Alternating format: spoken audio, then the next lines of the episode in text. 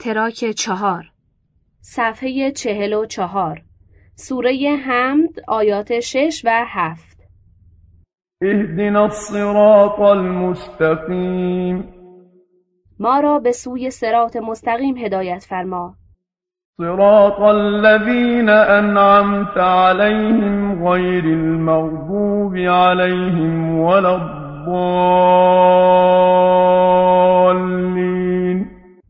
صراط آنان که بر ایشان انعام فرمودی نه آنان که بر ایشان غضب کردی و نه گمراهان. بیان. اهدنا الصراط المستقیم صراط الذین انعمت علیهم. الی آخر معنای کلمه هدایت از بیانی که در زیل سرات از نظر خواننده میگذرد معلوم شود.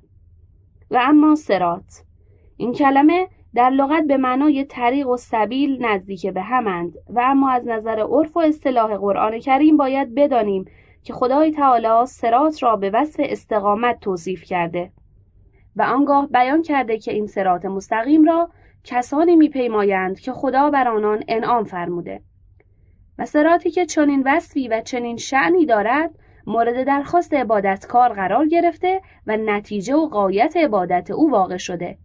و به عبارت دیگر بنده عبادتکار از خدایش درخواست می کند که عبادت خالصش در چنین سراتی قرار گیرد. توضیح و تفسیر آیه مورد بحث محتاج به چند مقدمه است. مقدمه اول این که خدای سبحان در کلام مجیدش برای نوع بشر و بلکه برای تمامی مخلوقات خود راهی معرفی کرده که از آن راه به سوی پروردگارشان سیر می کنند و در خصوص انسان فرموده یا ایها الانسان انک کادهون الی ربک کدهن فملاقیه هان ای آدمی به درستی که تو به سوی پروردگارت تلاش می کنی و این تلاش تو چه کفر باشد و چه ایمان بالاخره به دیدار او منتهی می شود سوره انشقاق آیه 6 و درباره عموم موجودات فرموده و الیه المسیر بازگشت به سوی اوست. سوره تقابن آیه 3 و نیز فرموده الا الی الله تسیر الامور. آگاه باش که همه امور به سوی او برمیگردد. سوره شورا آیه پنجاه و سه. و آیات دیگر که به وضوح دلالت دارند بر اینکه تمامی موجودات راهی برای خود دارند و همه راههاشان به سوی او منتهی می شود.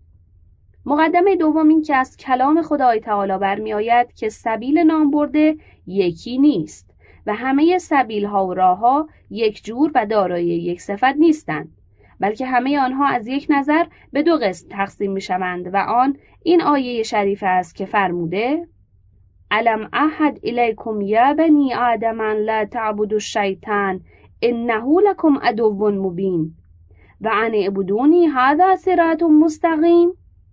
ای بنی آدم آیا با تو عهد نکردم که شیطان را نپرستی که او تو را دشمنی آشکار است؟ و اینکه مرا بپرستی که این است صراط مستقیم؟ سوره یاسین آیه 61 پس معلوم می شود در مقابل سرات مستقیم راه دیگری هست.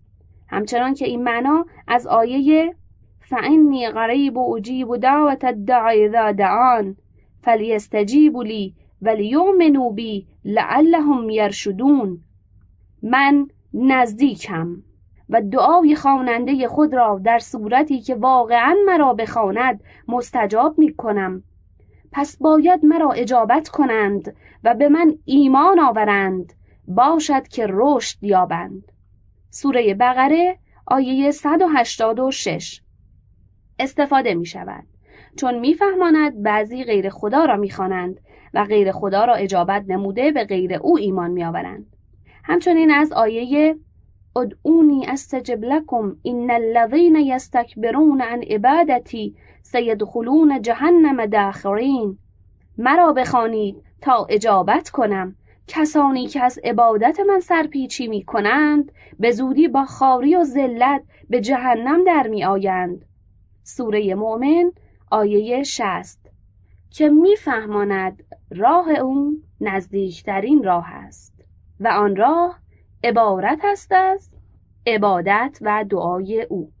آنگاه در مقابل راه غیر خدا را دور معرفی کرده و فرمود اولیک ینادون من مکان بعید. آنان را از نقطه دور صدا می‌زنند. سوره فصلت آیه چهل و چهار. که میرساند قایت و هدف نهایی کسانی که ایمان به خدا ندارند و مسیر و سبیل ایمان را نمیپیمایند قایتی دور است. تا اینجا روشن شد که راه به سوی خدا دوتاست یکی دور و یکی نزدیک. راه نزدیک راه مؤمنین و راه دور راه غیر ایشان است و هر دو راه هم به حکم آیه شش سوره انشقاق راه خداست. مقدمه سومی که علاوه بر تقسیم قبلی که راه خدا را به دو قسم دور و نزدیک تقسیم می کرد تقسیم دیگری است که یک راه را به سوی بلندی و راهی دیگر را به سوی پستی منتهی می داند. یک جا میفرماید این الذین کذبوا بآیاتنا واستکبروا عنها لا تفتح لهم ابواب السماء کسانی که آیات ما را تکذیب کرده از پذیرفتن آن استکبار ورزیدند دربهای آسمان به رویشان باز نمی شود. سوره اعراف آیه چهل. معلوم شود آنهایی که چنین نیستند دربهای آسمان به رویشان باز می شود چون اگر هیچ کس به سوی آسمان بالا نمی رفت و دربهای آسمان را نمی کوبید برای درب معنایی نبود. و در جای دیگر میفرماید و من یهلل علیه غضبی فقد هوا کسی که غضب من بر او احاطه کند او به سوی پستی سقوط می کند سوره تاها آیه 81 چون کلمه هوا از مستر هویه است که معنای سقوط را می دهد. و در جای دیگر میفرماید و من یتبدل الکفر بالایمان فقط زل سوا از سبیل کسی که ایمان را با کفر عوض کند راه را گم کرده. سوره بقره آیه 108 که میرساند دسته سومی هستند که نه راهشان به سوی بالاست و نه به سوی سقوط بلکه اصلا راه را گم کرده دچار حیرت شدند. آنها که راهشان به سوی بالاست کسانی هستند که ایمان به آیات خدا دارند و از عبادت او استکبار نمی کنند و بعضی دیگر راهشان به سوی پستی منتهی می شود و آنها کسانی هستند که به ایشان غضب شده و بعضی دیگر اصلا راه را از دست داده و گمراه شدند. و آنان زالینند و ای بسا که آیه مورد بحث به این سه طایفه اشاره کند. الذین انعمت علیهم طایفه اول و مقضوب علیهم طایفه دوم و زالین طایفه سوم باشند. و پروازه هست که سرات مستقیم آن دو طریق دیگر یعنی طریق مغضوب علیهم و طریق زالین نیست. پس قهرن همان طایفه اول یعنی مؤمنین خواهد بود که از آیات خدا استکبار نمیورزند. مقدمه چهارم این که از آیه یرفع الله الذین آمنوا منکم والذین اوتوا العلم درجات خداوند کسانی را که ایمان آوردند بلند می کند و کسانی را که علم داده شدند به درجاتی بالا می‌برد. سوره مجادله آیه 11 برمی آید که همین طریق اول نیز تقسیم هایی دارد و یک طریق نیست و کسی که با ایمان به خدا به راه اول یعنی سبیل مؤمنین افتاده چنان نیست که دیگر ظرفیت تکاملش پر شده باشد بلکه هنوز برای تکامل ظرفیت دارد که اگر آن بقیه را هم به دست آورد آن وقت از اصحاب سرات مستقیم می شود توضیح این که اولا باید دانست که هر زلالتی شرک است. همچنان که عکسش نیز چنین است یعنی هر شرکی زلالت است. به شهادت آیه و من یتبدل الکفر بالایمان فقط زل سوا از سبیل و کسی که کفر را با ایمان عوض کند راه میانه را گم کرده است. سوره بقره آیه 108 و آیه ان لا تعبدوا الشیطان انه لکم عدو مبین و ان اعبدونی هذا صراط مستقیم ولقد ازل منکم جبلا کثیرا و شیطان را نپرستید که دشمن آشکار شماست بلکه مرا بپرستید که این است سرات مستقیم در حالی که او جمع کثیری از شما را گمراه کرده. سوره یاسین آیه 62 که آیه اولی کفر را زلالت و دومی زلالت را کفر و شرک می‌داند. و قرآن شرک را ظلم و ظلم را شرک می‌داند. از شیطان حکایت می کند که بعد از همه ازلالهایش و خیانتهایش در قیامت می‌گوید انی کفرت بما اشرکتمون من قبل و ان الظالمین لهم عذاب علیم. من به آنچه شما می کردید و مرا شریک جرم می ساختید کفر میورزم و بیزارم. برای اینکه ستمگران عذابی دردناک دارند. سوره ابراهیم آیه 22 و در این کلام خود شرک را ظلم دانسته و در آیه الذین آمنوا ولم یلبسوا ایمانهم بظلم اولئک لهم الامن و هم مهتدون. کسانی که ایمان آورده و ایمان خود را آمیخته با ظلم نکردند ایشان امنیت دارند و راه را یافتند سوره انعام آیه 82 ظلم را شرک و نقطه مقابل ایمان شمرده است. چون احتدا و ایمنی از زلالت و یا عذاب را که اثر زلالت است مترتب بر داشتن صفت ایمان و زایل گشتن صفت ظلم کرده است. و کوتاه سخن آن که زلالت و شرک و ظلم در خارج یک مستاق دارند و آنجا هم که گفته ایم هر یک از این سه معرف دیگری است و یا به وسیله دیگری معرفی می شود منظورمان مصداق است نه مفهوم. چون پروازه هست که مفهوم زلالت غیر ظلم و شرک و از ظلم غیر از آن دوی دیگر و از شرک هم باز غیر آن دوتای دیگر است. حال که این معنی را دانستی معلوم شد که سرات مستقیم که سرات غیر گمراهانه است سراتی است که به هیچ وجه شرک و ظلم در آن راه ندارد همچنان که زلالتی در آن راه نمییابد. نه زلالت در باطن و قلب از قبیل کفر و خاطرات ناشایست که خدا از آن راضی نیست و نه در ظاهر اعضا و ارکان بدن چون معصیت و یا قصور در اطاعت که هیچ یک از اینها در آن سراد یافت نمی شود و این همانا حق توحید علمی و عملی است و توحید هم همین دو مرحله را دارد. دیگر شق سومی برایش نیست و به فرموده قرآن بعد از حق غیر از زلالت چه می‌تواند باشد؟ آیه 82 سوره انعام که چند سطر قبل گذشت نیز بر همین معنا منطبق است. که در آن امنیت در طریق را اثبات نموده به اهتداء تام و تمام وعده می‌دهد.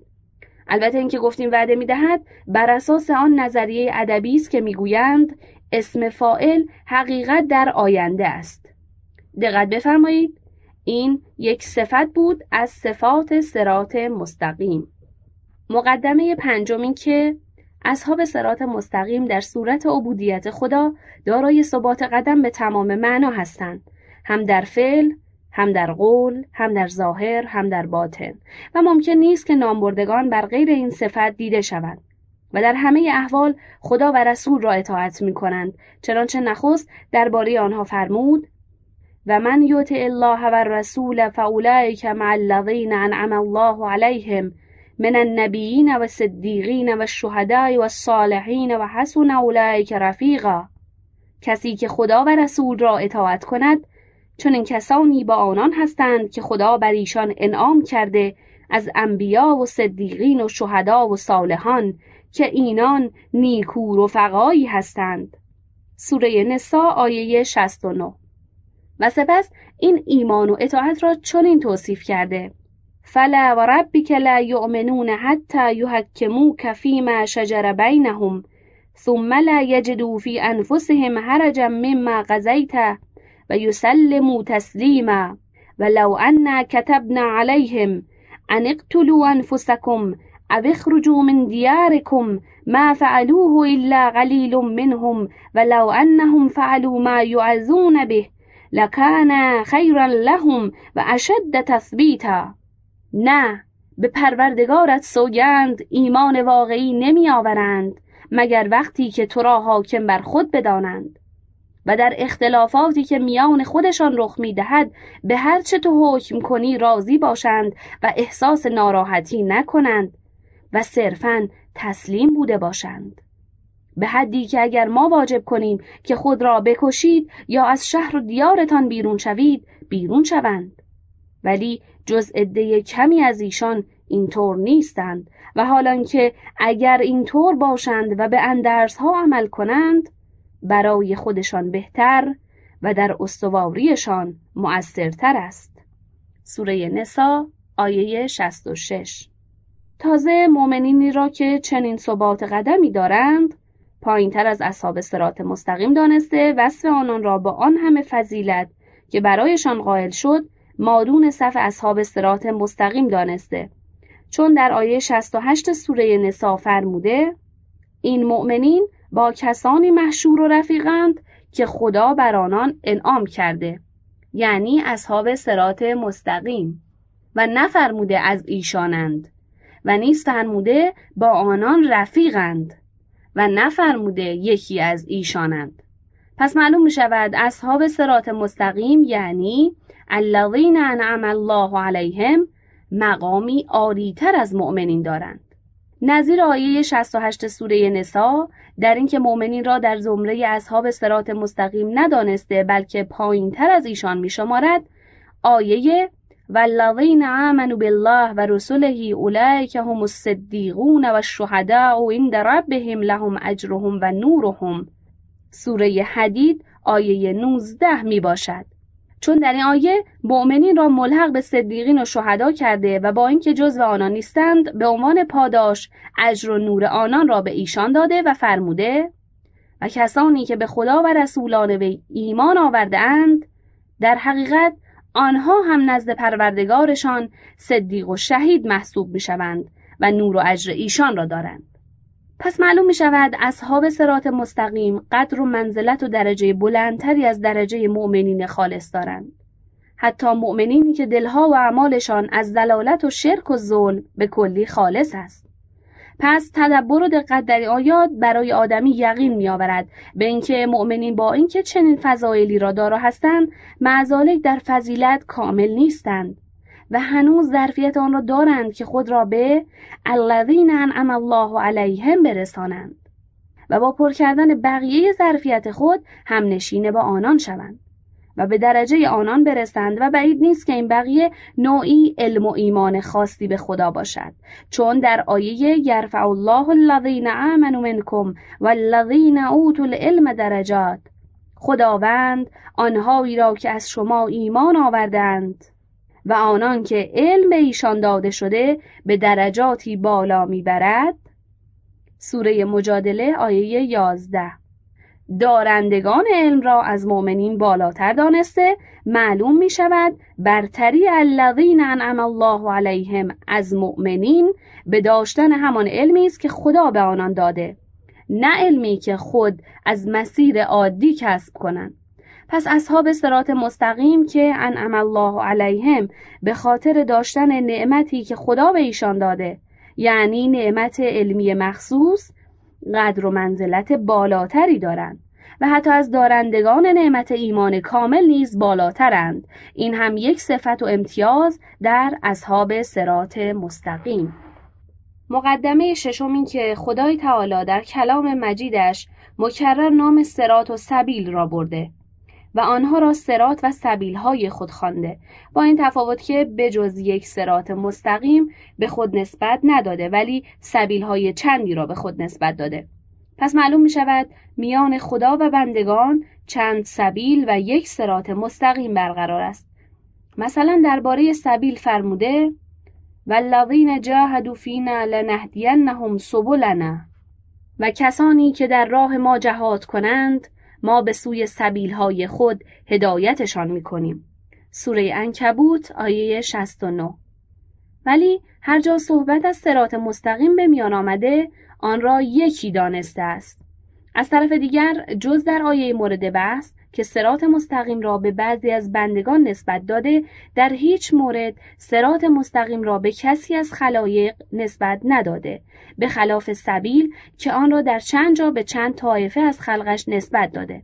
یک جان را به رسول خدا صلی الله علیه و آله و سلم نسبت داده و فرموده قل هذه سبیلی ادعو الی الله علی بصیره. بگو این سبیل من است. که مردم را با بصیرت به سوی خدا دعوت کنم. سوره یوسف آیه 108 جای دیگر آن را به توبهکاران نسبت داده و فرموده سبیل من عنب الی راه آن کس که به درگاه من رجوع کند. سوره لقمان آیه 15 و در سوره نساء آیه 115 آن را به مؤمنین نسبت داده و فرموده سبیل المؤمنین. از اینجا معلوم می شود که سبیل غیر از سرات مستقیم است چون سبیل متعدد است و به اختلاف احوال رهروان راه عبادت مختلف می شود به خلاف سرات مستقیم که یکی است که در مثل بزرگ راهی است که همه راه های فرعی بدان منتهی می شود همچنان که آیه قد جاءكم من الله نور و کتاب مبین یهدی به الله من اتبع رضوانه سبل السلام و یخرجهم من الظلمات الى النور باذنه و یهدیهم الى صراط مستقیم. از ناحیه خدا به سوی شما نوری و کتابی روشن آمد که خدا به وسیله آن هر کس که در پی خوشنودی او باشد به سبیلهای سلامت راهنمایی نموده و به اذن خود از ظلمتها به سوی نور بیرون می کند و به سوی سرات مستقیمشان هدایت می فرماید. سوره ماعده آیه 16 به آن اشاره دارد. چون سبیل را متعدد و بسیار قلمداد نموده سرات را واحد دانسته است. حال یا این است که سرات مستقیم همه آن سبیل هاست؟ و یا این است که آن سبیل ها همانطور که گفتیم راه های فرعی است که بعد از اتصالشان به یکدیگر به صورت سرات مستقیم و شاهراه در میآیند. مقدمه هفتم این که از آیه شریفه و ما یؤمن اکثرهم بالله الا وهم مشرکون بیشترشان به خدا ایمان نمی آورند مگر توأم با شرک سوره یوسف آیه 106 برمی آید که یک مرحله از شرک که همان زلالت باشد با ایمان که عبارت است از یکی از سبیلها جمع می شود و این خود فرق دیگری میان سبیل و سرات است که سبیل با شرک جمع می شود ولی سرات مستقیم با زلالت و شرک جمع نمی شود همچنان که در آیات مورد بحث هم در معرفی سرات مستقیم فرمود ولزالین دقت در آیات نامبرده در بالا به دست می دهد که هر یک از سبیل ها با مقداری نقص و یا حداقل با امتیازی جمع می شود به خلاف سرات مستقیم که نه نقص در آن راه دارد و نه سرات مستقیم زید از سرات مستقیم امرو امتیاز دارد بلکه هر دو سرات مستقیم است. به خلاف سبیل ها که هر یک مستاقی از سرات مستقیم است ولکن با امتیازی که به واسطه آن از سبیل های دیگر ممتاز می شود و غیر او می گردد اما سرات مستقیمی که در ضمن این است عین سرات مستقیمی است که در ضمن سبیل دیگر است. و خلاصه سرات مستقیم با هر یک از سبیل ها متحد است. همچنان که از بعضی آیات نامبرده و غیر نامبرده از قبیل آیه و ان اعبدونی هذا صراط مستقیم سوره یاسین آیه 61 و آیه قل اننی هدانی ربی الى صراط مستقیم دینا قیما ملت ابراهیم حنیفا سوره انعام آیه 161 بگو به درستی پروردگار من مرا به سوی سرات مستقیم که دینی است قیم و ملت حنیف ابراهیم هدایت فرموده. نیز این معنا استفاده می شود. چون هم عبادت را سرات مستقیم خوانده و هم دین را با اینکه این دو بین همه سبیل ها مشترک هستند. پس می توان گفت مسئله سرات مستقیم نسبت به سبیل های خدا مسئله روح است نسبت به بدن. همانطور که بدن یک انسان در زندگیش اطوار مختلفی دارد و در هر یک از احوال و اطوار غیر آن انسان در طور دیگر است. مثلا انسان در حال جنین غیر همان انسان در حال طفولیت و بلوغ و جوانی و کهولت و سالخوردگی و فرتوتی است. ولی در عین حال روح او همان روح است و در همه آن اطوار یکی است و با بدن او همه جا متحد است. و نیز بدن او ممکن است به احوالی مبتلا شود که برخلاف میل او باشد و روح او صرف نظر از بدنش آن احوال را نخواهد و اقتضای آن را نداشته باشد. به خلاف روح که هیچ وقت معرض این اطوار قرار نمی‌گیرد چون او مفتور به فطرت خداست. که به حکم لا تبدیل لخلق الله سوره روم آیه سی. فطریاتش دگرگون نمی شود و با اینکه روح و بدن از این دو جهت با هم فرق دارند در عین حال روح آن انسان نام برده همان بدن اوست و انسانی که فرض کردیم مجموعه روح و بدن است. همچنین سبیل به سوی خدا به همان سرات مستقیم است جز اینکه هر یک از سبیل ها مثلا سبیل مؤمنین و سبیل منیبین و سبیل پیروی کنندگان رسول خدا صلی الله علیه و آله و سلم و هر سبیل دیگر گاه می شود که یا از داخل و یا خارج دچار آفتی می گردد. ولی سرات مستقیم همانطور که گفتیم هرگز دچار این دو آفت نمی شود. چه ملاحظه فرمودید که ایمان که یکی از سبیل هاست گاهی با شرک هم جمع می شود. همچنان که گاهی با زلالت جمع می شود.